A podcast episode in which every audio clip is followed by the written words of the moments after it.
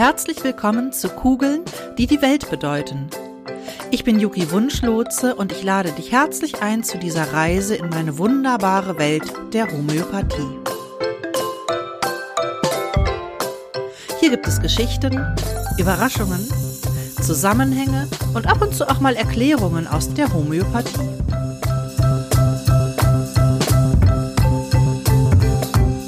Ich freue mich auf deine Neugierde und jetzt geht's los.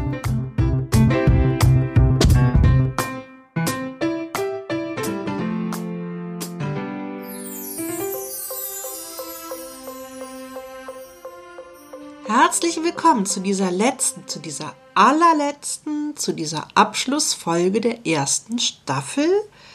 Viele Wege führen durch Berlin. In dieser Staffel ist das Hauptthema mein Weg durch Berlin. Also ich habe verschiedene homöopathische Mittel vorgestellt mit ihren Energien und mit ein oder zwei Aspekten des Mittels, die das Mittel sehr gut beschreiben und habe das immer verknüpft mit den Erlebnissen, die ich tatsächlich unter Einflussnahme dieses Mittels auf meinem Fahrradweg durch Berlin erfahren habe. Also die Bilder, die ich von den Mitteln gezeichnet habe, die sind bei weitem nicht vollständig. Ich habe bewusst immer nur einen kleinen Ausschnitt gewählt, beziehungsweise über einen kleinen Ausschnitt gesprochen. Aber wenn diese Mittel im Laufe des Podcasts unter anderen Aspekten und äh, in anderen Themengebieten immer wieder auftauchen, wird das Bild immer weiter vervollständigt werden. Also ich versuche das wirklich lebensnah zu machen und wie das im Leben auch so passiert, hat man ja nicht sofort ein vollständiges Bild, sondern das Bild, was man hat, das wird immer schärfer, immer weiter, immer größer, immer genauer. Ja, und ich habe mir, ne, also die, die Null-Episode, da habe ich natürlich erstmal vorgestellt, worum es geht und ähm, wie mein Zugang auch zur Homöopathie ist. Und in der ersten Folge, woran erkennst du, dass etwas richtig ist, habe ich auch nochmal die Wirkweise der Homöopathie in Bildern erklärt. Ja, also nicht theoretisch, sondern bildlich, ne, bildlich, dass du dir das vorstellen kannst. Und in der dritten Folge, nein, die heißt ja zweite Folge, ne? Da habe ich die Reinform des Weges beschrieben, ne? Mein Weg durch Berlin, wie ich den tatsächlich durch Berlin gefahren bin. Welche Stationen ich da hatte auf dem Weg. So, und das war so das, was ich fest im Kopf hatte, als ich den Podcast gestartet habe. Und danach hatte ich mir zwar Notizen gemacht von von Arzneimitteln, zu denen ich so ein ganz spezifisches Erlebnis tatsächlich gerade im Kopf hatte und dass ich die nicht vergesse. Und dann ging es darum, äh, eine Reihenfolge herzustellen. Ne? Welches Mittel kommt wann dran? Und ich war sehr fest davon überzeugt, dass das erste Mittel, über das ich sprechen würde, dass das Natrium muriaticum ist. Ihr seht, das ist dann Folge 7 geworden ja, vom Schatten in die Sichtbarkeit. Aber ich war ganz fest davon überzeugt, weil ich das ja auch in der Null-Episode erzähle, dass ich da so einen großen eigenen Bezug dazu habe, aufgrund meiner Familiengeschichte, bin ich davon ausgegangen, das kommt zuerst. Und ich, ich hatte keinen Zugang dazu. Ne? Also ich wusste so, die er ersten beiden Folgen, die habe ich ja gleichzeitig an einem Tag veröffentlicht.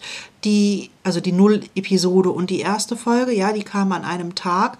Dann kam die zweite Episode, der Weg durch Berlin, war mir auch total klar, was, was da passiert, wie ich das beschreibe. Und dann war da das Loch. Dann wusste ich nicht weiter. Ich hatte auch tatsächlich schon so ein bisschen Panik. Ich habe den Podcast gestartet und schon stockt es und ich komme einfach nicht vorwärts. Ich will hier einen Podcast machen und komme nicht in die Pötte.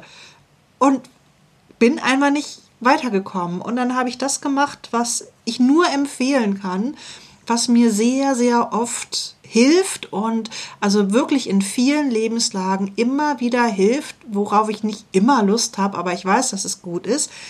Ich bin rausgegangen. Ich bin spazieren gegangen, ich bin an die Luft gegangen und ich war in Bewegung, ne? in Bewegung an der Luft. Äh, besser im Freien, besser an der Luft, besser in Bewegung. Das sind alles so wunderbare homöopathische Symptome, die auf bestimmte Mittel dann hinweisen. Das mal so am Rande. Das trifft auf mich total zu. Ich bin ein Draußenmensch, eine Frischluftfanatikerin. Ich muss immer das Fenster aufmachen, ich muss immer raus und ich will mich bewegen. Ja, und dann habe ich das gemacht und während ich draußen in Bewegung war, ich habe so gehangen an diesem Charlottenburg. Ne? Mein Weg durch Berlin, der ja dann in Charlottenburg endet und wo ich ja auch äh, viel von Charlottenburg erzähle auf diesem Weg, da bin ich so richtig dran gehangen. Ich bin nicht aus, also gedanklich bin ich nicht aus Charlottenburg rausgekommen. Ich bin da nicht rausgekommen.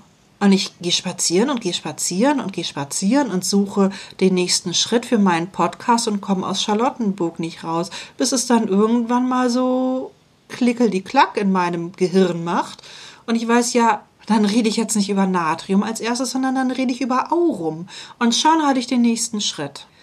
Und in dieser Woche, in der ich Aurum vorbereitet habe, von dem gedanklichen Aufbau, von dem Einsprechen, von der Aufnahme, von dem Schnitt, Bilder zusammensuchen und so weiter. Und von in dieser Woche ist auch so etwas passiert, was ich nicht habe aufnehmen können, weil es ja erst danach oder damit passiert ist. In dieser Woche habe ich auch noch einige Rechnungen geschrieben und es kam doch einiges an Geld an. Ich habe Rechnungen geschrieben, ich habe Rechnungen bezahlt bekommen und ich habe vor allen Dingen habe ich auch weitere Anfragen gekriegt. Plötzlich klingelte ständig das Telefon oder der Messenger und hallo, ich möchte einen Termin bei dir buchen gedacht habe, ja, ist ja cool, ist voll Aurum, ne? Jetzt kommt das Geld, jetzt kommt das Geld zur Tür rein. Also jetzt auch nicht in, in, im Übermaß, dass ich da irgendwie äh, das nicht handeln konnte, aber mit so einem schönen Gefühl, ja, ne, das ist doch, das ist doch schön, es zeigt sich sofort. Dann war die nächste Woche, ne, also dann war Aurum abgedreht, ver hochgeladen, veröffentlicht. Und ich bin schon gedanklich in das nächste Mittel eingestiegen und ich weiß, wie das, wie ich darauf kam, dass Sepia das nächste Mittel sein würde. Und zwar habe ich mich gedanklich mit meinem YouTube-Kanal beschäftigt und hatte plötzlich total Bock, meinen YouTube-Kanal mit dem Thema Sexismus, Feminismus, was ist hier eigentlich am Start? Was ist der aktuelle Stand in der Gesellschaft? Wo stehen wir? Wo wollen wir hin? Wo kommen wir her? Was können wir tun, damit wir endlich in ein Miteinander kommen und nicht ähm, und, und aus dieser Frauenunterdrückung, die leider tatsächlich immer noch da ist, wie wir da rausbrechen können. Das spukte richtig doll in meinem Kopf herum und ich habe gedacht, ich muss was machen, ich muss was machen, ich muss darüber reden, ich muss das veröffentlichen, ich muss, ähm, ich muss die Frauen stärken, ich muss bei YouTube, ich muss richtig was machen, ich muss die Frauen stärken. Das ist meine Aufgabe. Wenn ich was weiß, dann muss ich das in die Welt schicken, dann muss ich das rausbringen. Und dann habe ich gedacht, okay, das ist volle Kanne ein Sepia-Symptom ohne Wertung, ja, also weder schlecht noch gut, sondern einfach nur diese Erkenntnis, das hat was mit Sepia zu tun. Für die Frauen einstehen, für die Frauen, dass sie gesehen werden, dass sie in ihrer Weiblichkeit gestärkt werden. Und wenn Frauen in ihrer Weiblichkeit gestärkt sind, dann müssen sie auch keine Männer hassen. Dann geht es miteinander. Und all dieses wollte ich sagen und all dieses ist ein Sepia-Thema. Und dann habe ich gedacht, okay, dann weiß ich ja wohl Bescheid. Bevor ich jetzt den YouTube-Kanal mit irgendwelchen Botschaften von mir fülle, bleibe ich erstmal bei dem Podcast und sehe, okay, jetzt geht's um Sepia. Und habe die Sepia-Folge gemacht. Und während in dieser Woche, während ich dann mich für die Sepia-Folge entschieden habe, ist es tatsächlich auch so gefallen, äh, passiert, dass mein Schutzraum verletzt wurde.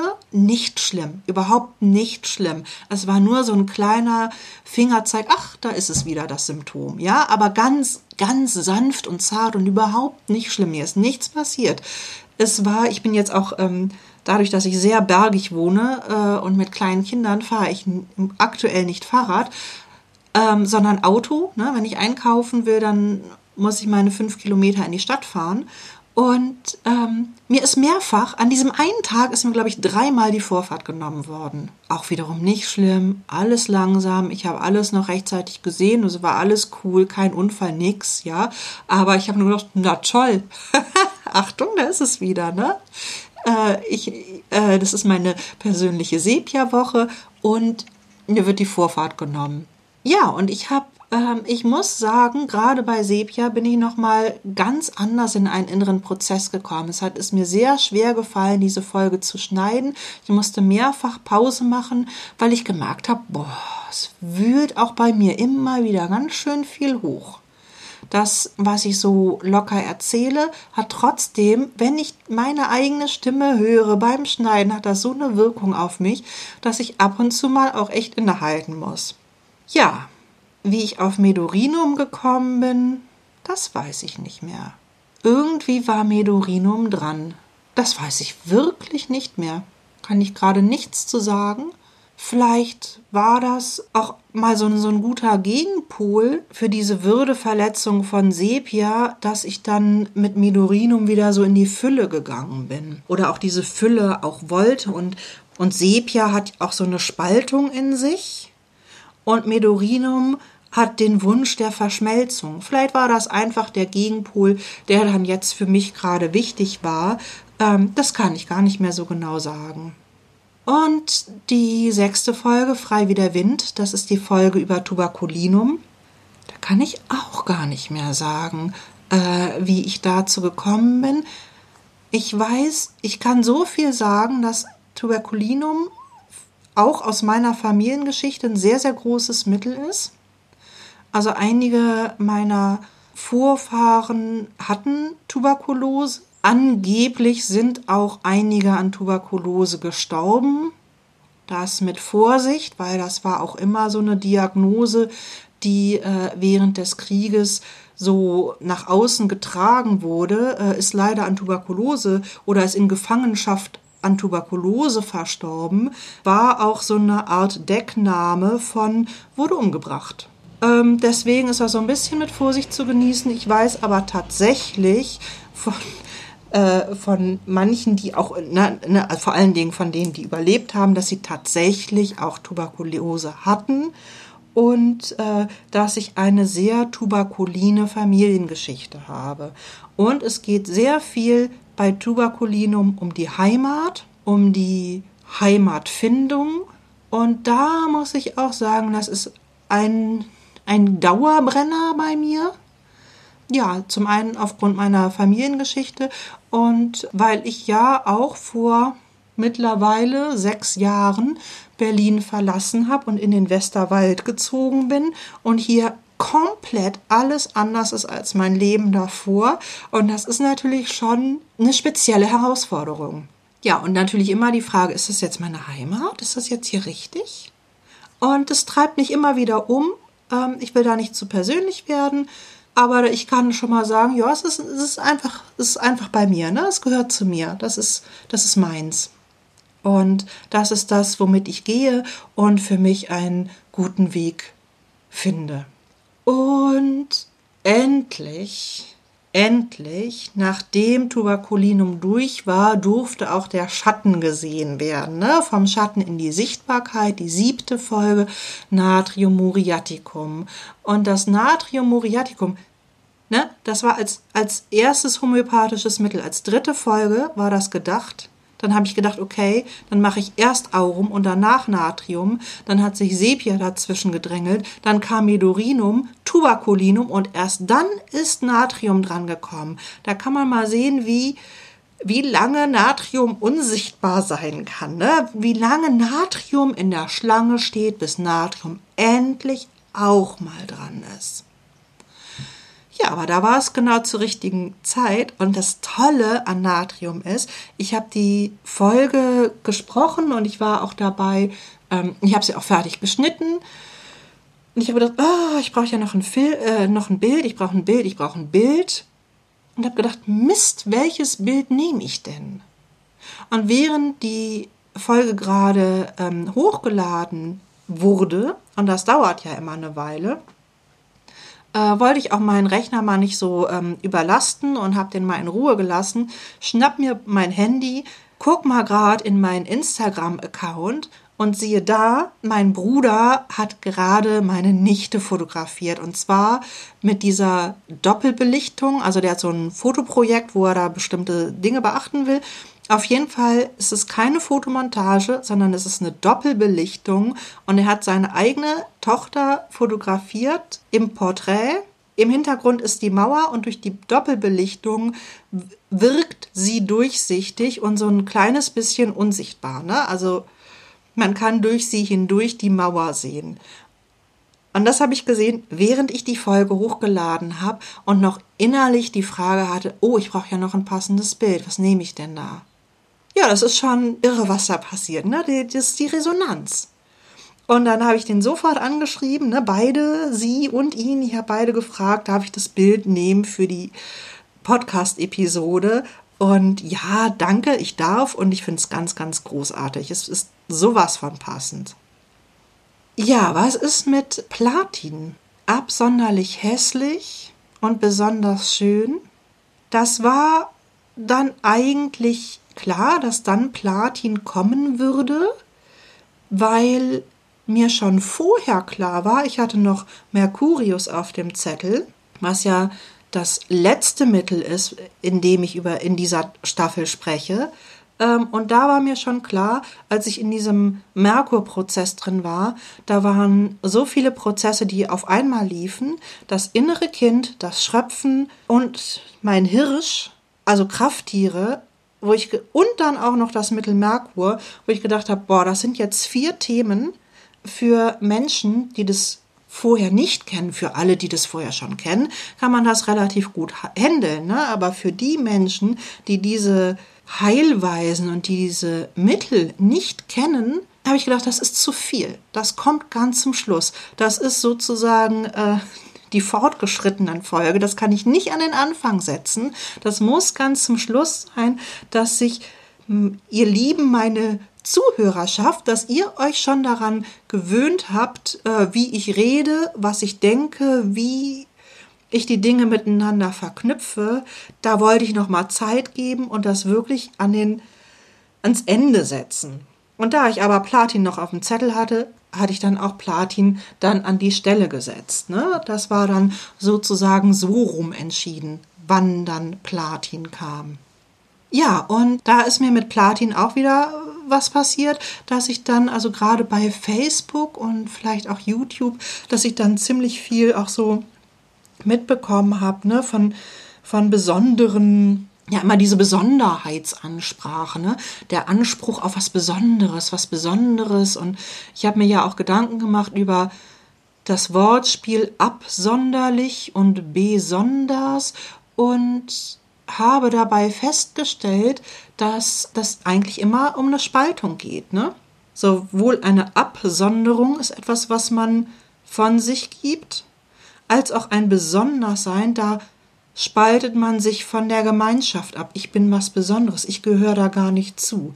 Und dass diese, diese Spaltung und die Aufhebung der Spaltung, die Integration, dieses die Inkarnation, dieses Ganzwerden, dass das einfach eine ganz wichtige Sache ist.